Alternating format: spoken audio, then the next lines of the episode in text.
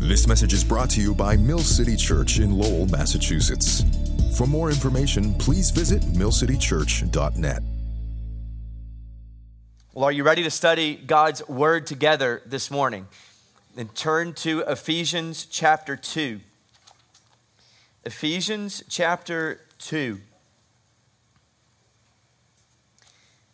This is a letter that the Apostle Paul wrote to a real live people who were living in a real live place called Ephesus. It was a major city in the Greco-Roman world, and there was a church that had started there through Paul's missionary journeys and along with his companions. And Paul is writing back to the church and encouraging them in their faith and recounting the significance of what Christ had done inside of them. In chapter 1, there's just a lot of thanksgivings over what Christ has done for them. And in chapter 2, he goes a little more specific in recounting exactly what Jesus had done. And so I want to start reading in verse 1 of chapter 2 of Ephesians this morning.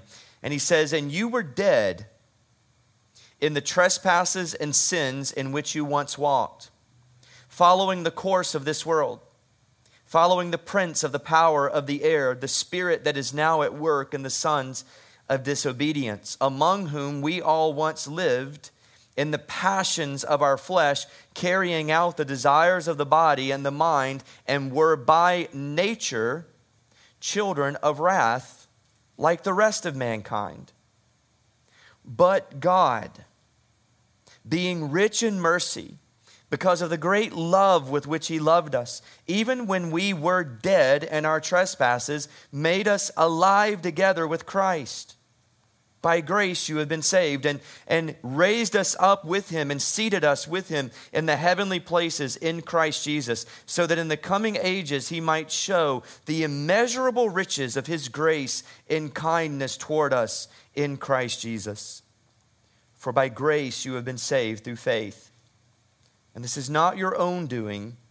It is the gift of God, not a result of works, so that no one may boast. For we are His workmanship, created in Christ Jesus for good works, which God prepared beforehand that we should walk in them." Just so you know, good definitions this morning, this is a theologically rich chapter of Scripture. As a matter of fact, you could do a 45-minute sermon almost on every verse. So let's get comfortable. No, I'm kidding.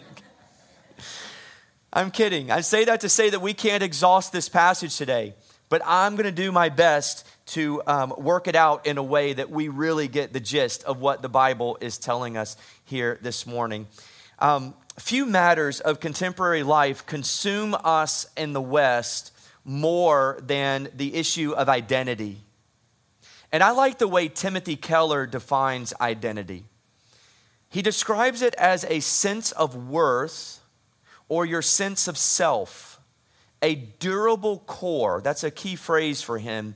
A durable core you identify yourself through in all the other categories of life. It's what identifies you as you through all those categories. So in that light, I want you this morning to quietly consider this question as we get started in the text. If someone asked you to define your identity, how would you answer them? In other words, what is that durable core that defines who you are? What is that durable core that identifies you as you through all the other categories of your life? Our human experience here on earth offers any number of options to serve as that durable core. So for some of you, you might say that your race defines you, or maybe it's your nationality. Others might say their gender or sexuality grounds their identity. Still others might be tempted to be defined by your job, your politics, your major, your romance, your marital status, even your parenting or parenting style. And the reality is there are countless categories and stations of life we might mistakenly choose to ultimately define us. But when we do define ourselves by those life stations, we experience what author Hannah Anderson calls identity myopia. We define ourselves by the categories that we see most closely to us without seeing the bigger picture of life. But those smaller categories do not make sense if you don't know what they're ultimately for. I submit to you this morning that it is Jesus Christ and his gospel that define who you really are. It is Jesus who ultimately explains what all the other areas of life are for. And it is Jesus who grounds your identity in his gospel so that you have a durable core, a measuring rod by which to contrast any competing identity claim. And when you know who you ultimately are in Jesus' gospel, he then wants to guard you from making something else more ultimate than it is. And that brings us back to this morning's passage. In Ephesians 2, Paul reminded the early church at Ephesus about the significance of Jesus' gospel work in their lives. And Jesus' gospel work in their lives, their faith in the gospel, this wasn't simply a drive-by encounter for them. This wasn't just simply something that they started to believe in. It's not just that they added a spiritual side to themselves.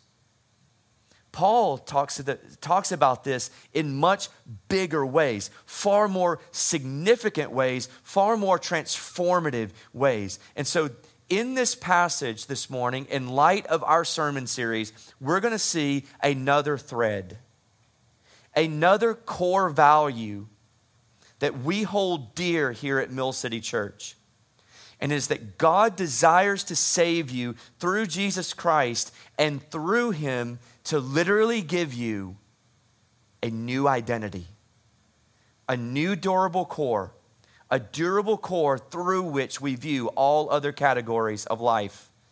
And so pick up your notes, that your listening guide that you should see in your worship guides as you walk through the door today. And you follow along with me. You'll see a lot of blanks today.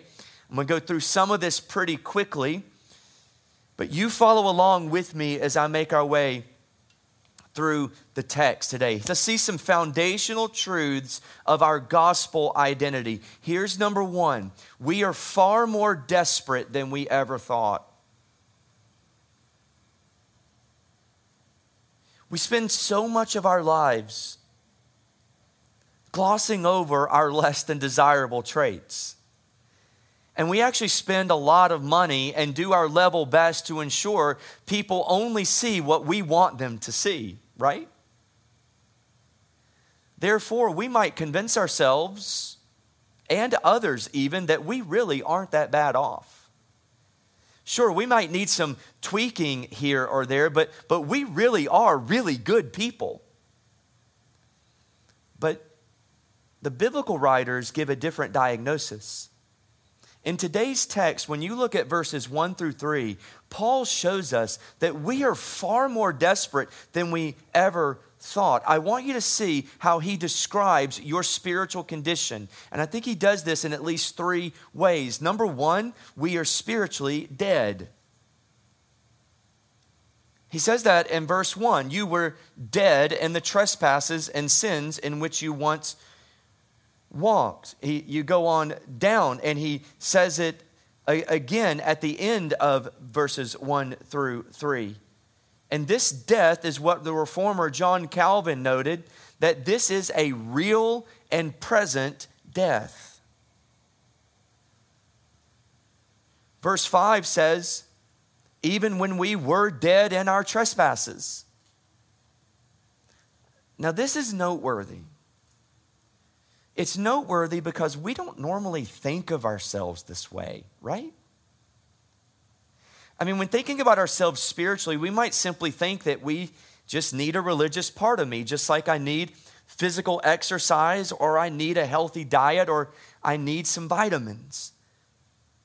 And even in our most dire metaphors of our spiritual condition, a preacher might describe our state as drowning in the middle of the ocean, and Jesus, right at the right time, came to throw us a life preserver to save us from our impending doom. I know because early on in my ministry when I was younger, I used that analogy. But it's a bad analogy because it's not how the text describes our spiritual condition. We're not drowning in the ocean of our sin. Spiritually speaking, we're a carcass that has washed ashore. Thus, the gospel isn't a life preserver for the drowning, it's a stretcher for the dead. We don't need to be rescued. We need to be resuscitated.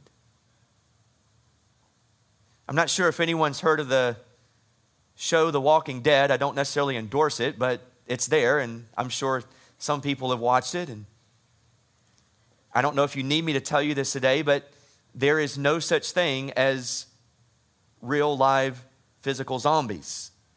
Maybe that's a note you want to write in your notes, and maybe around the lunch table you can say, well, I learned today that there are no such things as real, live zombies. Well, kind of. See, I believe the Bible is teaching us here that there are zombies. They're just simply spiritual zombies. Because every one of us is spiritually dead. Every one of us has that spiritual aspect of our lives that just simply is not alive. The Bible says that we are dead. So when you walk around on planet Earth today, tomorrow, and you look around, you're going to see a lot of dead people. They just don't know they're dead. That's another movie, by the way, in the late 1990s. Some of you may remember that. You see, here's the reality. People, we look really good on the outside. All of our vitals seem to be well.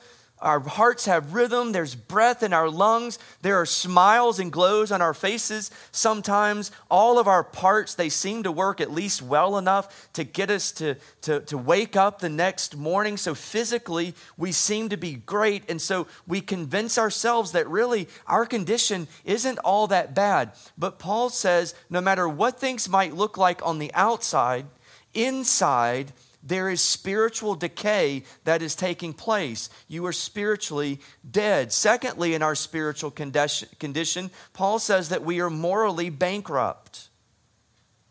We are morally bankrupt. Verse 3 says that we once walked in the passions of the flesh. The flesh is a biblical word to refer to our entire bent away from God and toward the sinful desires of our hearts.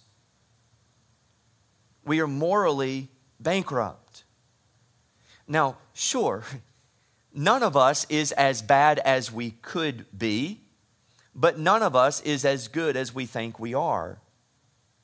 And most importantly, where it counts the most, none of us compares to God's perfect standard.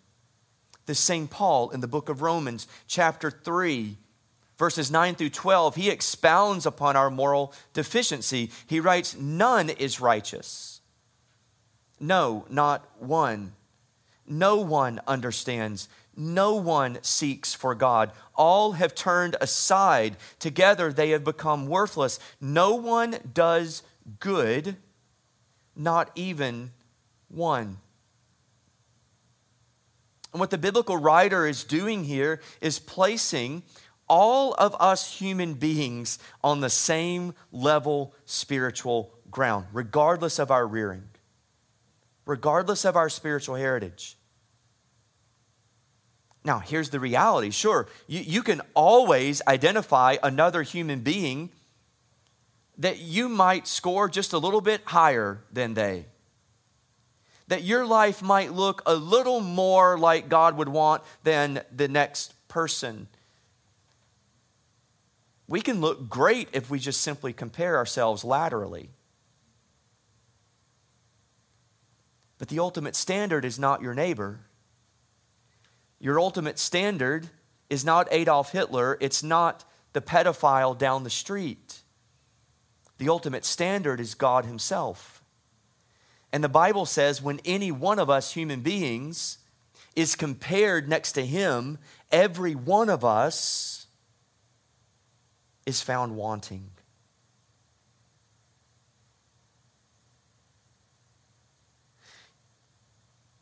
The Bible says that we are morally bankrupt. Now, let me just say very quickly, this is an aside. That does not mean that you can never do anything that is morally beneficial. Even a complete non-believer can help someone. What it means is that there is no human being in and of herself, in and of himself, that meets God's perfect standard, and not a single one of us can ever do enough works in order to please God, in order to be righteous in his sight, in order to be reconciled to him. Therefore, we're morally bankrupt. So we are spiritually dead, we are morally bankrupt, and thirdly, we are relationally orphaned. Paul also calls us children of wrath. Some of you new parents might be saying, yeah, I got one of those at home. That's not what he's talking about. So what does that mean? What does it mean to be a child of wrath? Well, it's a difficult concept to grasp, and I'm going to be honest with you pastorally. It's a difficult truth to hear, and it's a difficult truth for me to even say or talk about. And I don't highlight this point this morning in a gleeful way. I don't highlight it in a flippant way. But it's what God teaches us. And in sharing it with you this morning, I share it with you soberly because it's the sober reality. When Paul mentions the word wrath here, he references the wrath of God. And the wrath of God is his just and holy anger or wrath against sin and against sinners. And so by calling us children of wrath, Paul is saying that left to ourselves, just in our natural state, we, every human being, is ultimately an object of God's wrath because of our sin. And friend, that is ultimately the dilemma of every human heart, is how do I get that wrath directed elsewhere? How do I get it directed away from me? And Paul, in pointing this out, he's actually echoing Jesus' words that came just after Jesus' most famous verse ever, John 3:16. Just a little bit further down in the chapter, in John chapter 3, verse 36, Jesus said, "Whoever believes in the Son has eternal life. Whoever does not obey the Son shall not see life," here it is, "but the wrath of God remains on him." Did you see that? The wrath of God remains, Jesus says, on the one who does not believe Jesus' gospel. Now, let's do a little bit of deductive reasoning in this room. Whether you are a Christ follower today or you are not a Christ follower today, has there been a time in your life where you did not believe and you did not obey the Son of God? Everyone should be doing this, right? So that means that every one of us fit the description of Jesus' verse. Now, let's go further with our deductive reasoning. If the wrath of God, Jesus says, remains on the one who does not believe, that means that the wrath of God was there to begin with. because it had to be there in order for it to remain there. So here's the spiritual reality this morning. You may not feel it. You may not see it, the wrath of God, but it doesn't mean that it isn't there in a spiritual sense. And without gospel change, God's wrath will stay and be directed towards every one of us. And without gospel change, and here's the most sobering part this morning, without gospel change, you will certainly experience the totality of God's wrath one day in his judgment. So friends,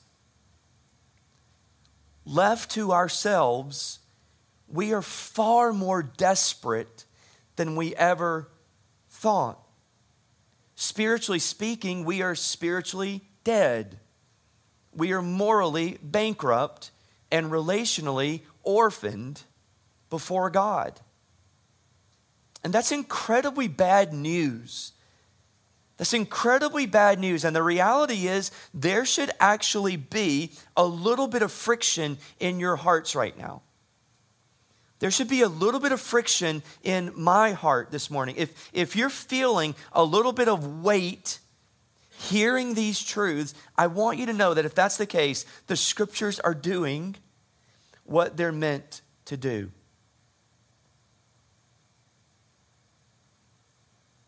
But don't stay there. You don't have to stay there. If you're hearing the bad news and you're sensing a gravity and the weight of what the bad news rings on your life, then you are primed to appreciate the good news. See, good news can only be deemed good if we appreciate the gravity of the bad. So yes, we are indeed far more desperate than we ever thought. But see a second truth of our gospel identity this morning. God is far more gracious than we could ever imagine. He is far more gracious than we could ever imagine. You make your way down through this chapter after establishing the spiritual state of human beings in verses 1-3. Paul writes the contrast of contrasts. Two words that form the single most important phrase in all of human language. Here's the bad news, but God. But God. There's the beginning of the good news. The good news answer to our bad news spiritual state begins not with you.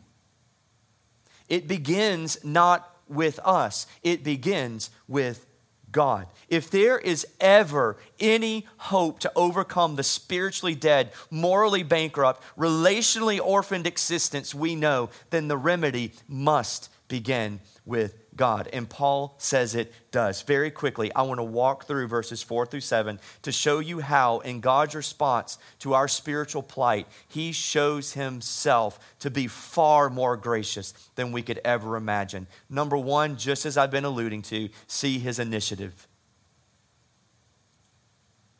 If we are to ever have hope of being right with our Maker, God would have to initiate with us. He would have to chase after us. For we've already seen in Romans 3 that we would never chase after him. There's no one who seeks after God, Romans 3 says. There is no human being of his or her own volition who has ever woken up in the morning to say, "Behold, I thinketh I'm spiritually dead. Might I seeketh after God today in order to findeth new life." No, The Bible says no man, no woman does that. And so just stop today, just for a moment, and marvel at the truth that God's gospel begins and ends, in that matter, with God's initiative to chase after you. Secondly, see his mercy. Verse 4 says that God was motivated by his rich mercy for you, meaning that God doesn't just write you off, but instead refrains from giving you what you ultimately deserve. Aren't you thankful this morning that God is rich in mercy towards you? Aren't you thankful this morning, through all of your ignorance and through all of your disobedience towards God, that he didn't just write you off and throw you in the trash heap or just leave you lying there spiritually dead on the seashore of the ocean of sin? No, his merciful towards you. See his mercy. Third, see his love. See his love. Verse 4 also says that God was motivated by his great love towards you. And God's love is far more than a feeling. I think there's an 80s rock song about that too, but I'll stop being cultural observer today. God's love is more than a feeling. It's predicated upon knowing and doing what is best for us. And if you were here last Sunday, you will remember that we laid down the truth that God is ultimately what is best for us, and he knows that. So rather than leaving, again, our spiritually dead carcasses washed up on the seashore of sin, his merciful love motivated him to initiate a way to bring us back to him. See his initiative, see his mercy, see his love, see his grace. 3 times in this passage, Paul says that God initiated with us out of his abundant grace. Verse 5, by grace you have been saved. Verse 7, the riches of his grace and kindness were toward us. Verse 8, for by grace you have been saved. Grace is God's unmerited favor towards us, meaning that there is nothing that you could ever do to deserve it. There is no work, he says in verse 9, you could ever do to earn it. God's grace is his free gift. His entire disposition towards you is his free gift toward you. Now, this runs absolutely contrary to the human psyche. Everything in us says, if I want it, I must work for it, or if I get it, I must deserve it, in many ways. And so our natural bent is to try to work our way up to God. Simply turn over a new leaf. Perform some good works. You see, in our minds, left to ourselves in response to our sin, we're tempted to want to pay God back somehow, to try to earn his love, to earn his salvation. But friend, hear this truth this morning. And I'm saying this categorically, I'm saying this definitively. There is not a single verse in all of the Bible that states that God is looking for you to do anything to earn your way back to him. Not a single verse in the entire scriptures says that you can pay God back. And this is one of those truths, honestly, that sobers me as a pastor. Because written into our American Western ethics, spiritually speaking, is a spiritual mentality that doesn't exist at all in the Christian scriptures. You cannot pay him back.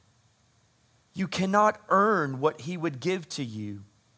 And so might I say this lovingly to you today? Stop trying.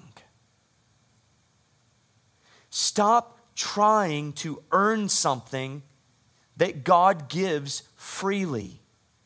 Stop trying to pay a debt back that you could never begin to pay, the Bible says.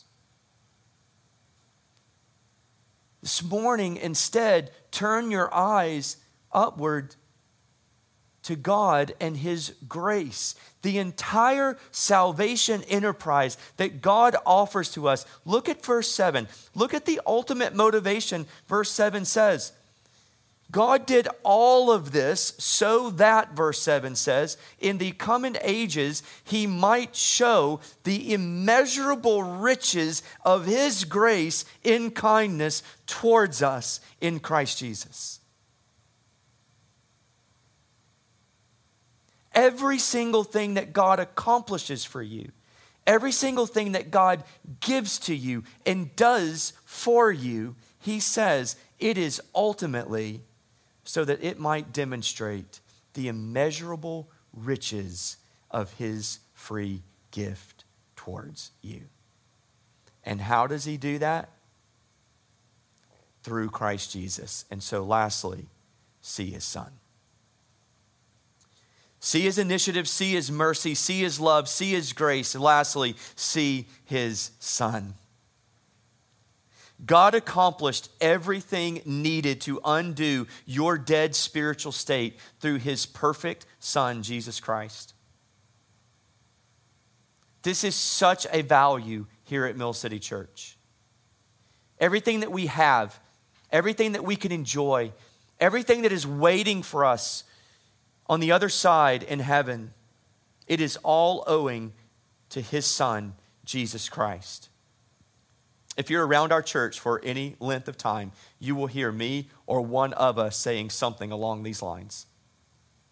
Jesus came to earth to live the perfect life that you were required to live, died the punishing death that you should have died, and rose from the dead so that now anyone who places faith and trust in him will receive new spiritual life and all the spiritual blessings God promises through him. God reverses the human spiritual state, and he does it completely in totality through Jesus Christ. Brothers and sisters, too often we too quickly jump to the end of the story without ever considering the complexities and the contours of the gravity of our spiritual plight and the intricacies of the gospel that God extends to us. We too quickly just simply look for forgiveness or look for a ticket to heaven when we die, and we fail to consider why Jesus had to come in the first place. But we would do ourselves well this morning to remember that we are far more desperate than we ever thought. But praise God that he is far more gracious than we could ever imagine. And I want you to see one more key foundation of our gospel identity. Salvation is far more transformative than we usually realize. Salvation is far more transformative than we usually realize.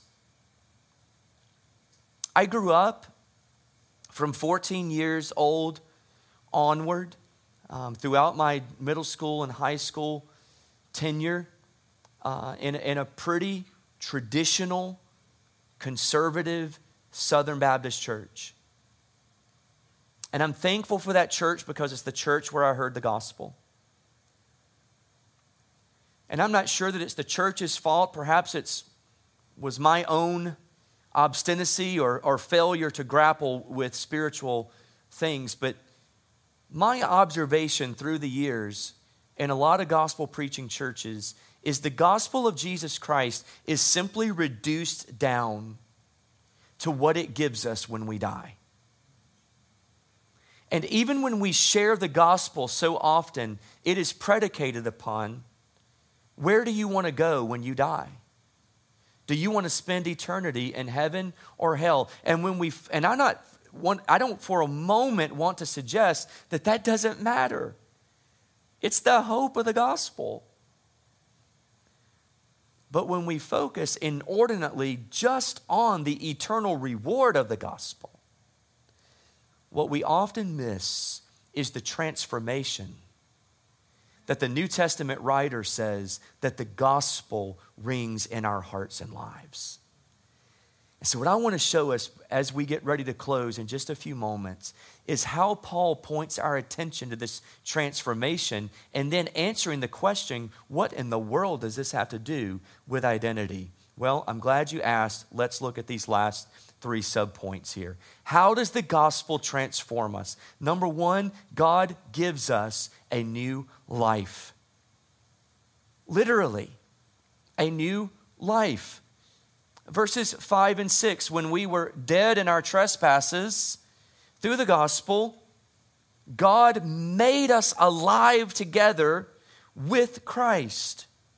And then you go down to verse 6, and God raised us up with him and seated us with him in the heavenly places in Christ Jesus. Now, this goes all the way back to the beginning of our worship time this morning. You see, the resurrection of Jesus Christ has so many bridges to your own spiritual life. Jesus Christ was raised from the dead so that now through his gospel work, he can be a resurrecting God, and he raises each of us from the dead. You see, God's not just tweaking us. God's not just helping us be a better person. Coming to the gospel and placing faith in Jesus is not simply adding a spiritual dimension to your life. No, see, before lost in our sins, the Bible says we were dead carcasses on the seashore. And through faith in the gospel, Jesus comes and literally breathes spiritual life into us. It's why 2 Corinthians 5 says that if anyone is in Christ, behold, he is a new creation. Behold, the old has gone away, and behold, the new has come. God literally gives us a new life. And so since he has given us a new life and that old life is gone, the gospel now becomes the durable core through which my entire identity is defined. The gospel of Jesus is now the grounds of my identity. The gospel of Jesus is now who I really am at the core of who I am. God gives us a new life. Secondly, God gives us a new purpose. You see, we were once spiritually dead, but now we are spiritually alive. See, before we were morally bankrupt, but now we have a new purpose. Now, I want you to see a contrast here. Verse 9, he says that this whole salvation enterprise is not a result of works so that no one may boast. But then look at verse 10. For we are his workmanship, created in Christ Jesus for what? Good works, which God prepared beforehand that we should walk in them. You see, before the gospel, we are so primed and so tempted to buy into the notion that I do good works in order to get to God. Paul rebuffs that. He says, no, that's not how you get to God. The gospel is how you get to God. And when you get to God through the gospel is now going to produce in and through you what? Good works. Spiritually dead people can't do good works in God's eyes. But spiritually alive people through Jesus Christ can do good works. Why? Not because they come from us, but because Jesus through his gospel does them in and through me. He's literally creating a new man. He's literally creating a new woman. The verbiage here, he says, for we are his workmanship. The Greek word is, we are his poema, his poem. In other words, we are his masterpiece that he is forming and chiseling and painting so that when we walk through this world, we are a visual reminder of the beautiful artistic genius of our saving Creator. That's a new purpose for living. John Piper illustrates it this way. He says that God created us for this, to live our lives in a way that makes him look more like the greatness and the beauty and the infinite worth that he really is. When you go to an art gallery, friends, and you look at a beautiful painting or even a room full of beautiful paintings, we don't necessarily think of it like this, but this is what those paintings are doing. Those paintings are fulfilling their created purpose by the artist. The painting, even though it is an inanimate object, is displaying the glory of its creator. The painting is displaying the artistic genius of the artist which painted it. And Paul tells us that through the work of the gospel, as the gospel changes, transforms human beings' lives as they place faith in Jesus, we are a walking gallery this morning. For those who are in Christ Jesus this morning, this is a gallery that is glorifying and pointing the world's attention to the greatness and the beauty of God's genius. So we were once spiritually dead. The gospel gives us new life. We were once spiritually, morally bankrupt, but now we have a new moral purpose. Thirdly, we were once spiritually orphaned, but now through the gospel, God gives us a new family. You see, we were once spiritual orphans, children of wrath is what Ephesians 2 says. But through the gospel, Jesus actually says in John 1, God gives us the right to be called children of God. And now, as children of God, he adopts us into his family, where he now places us in these little local churches, just like this one, and he gives us a new spiritual family where we belong. And we belong not because anyone here says we belong. We belong because the gospel says we belong. And I'm going to talk about this more next week, so I'm not going to spend a lot of time here, other than to say here in this text, in this passage, remember, the New Testament epistles were not written to individuals. They were written to faith families. They were written in the context of local churches. And what this reminds us is that our faith in Jesus is not a solo enterprise. It's not an individualistic experience. Does God save individuals? Absolutely, he does. But he saves individuals not only to himself, but also to his people. Thereby, not only do we get a new identity, but we also get a new family. And we'll talk about that a little bit more next Sunday. Let's end where we started this morning. We as a people are obsessed with identity, rightly so, because we want to know who we really are and what it is or who it is who defines who we really are.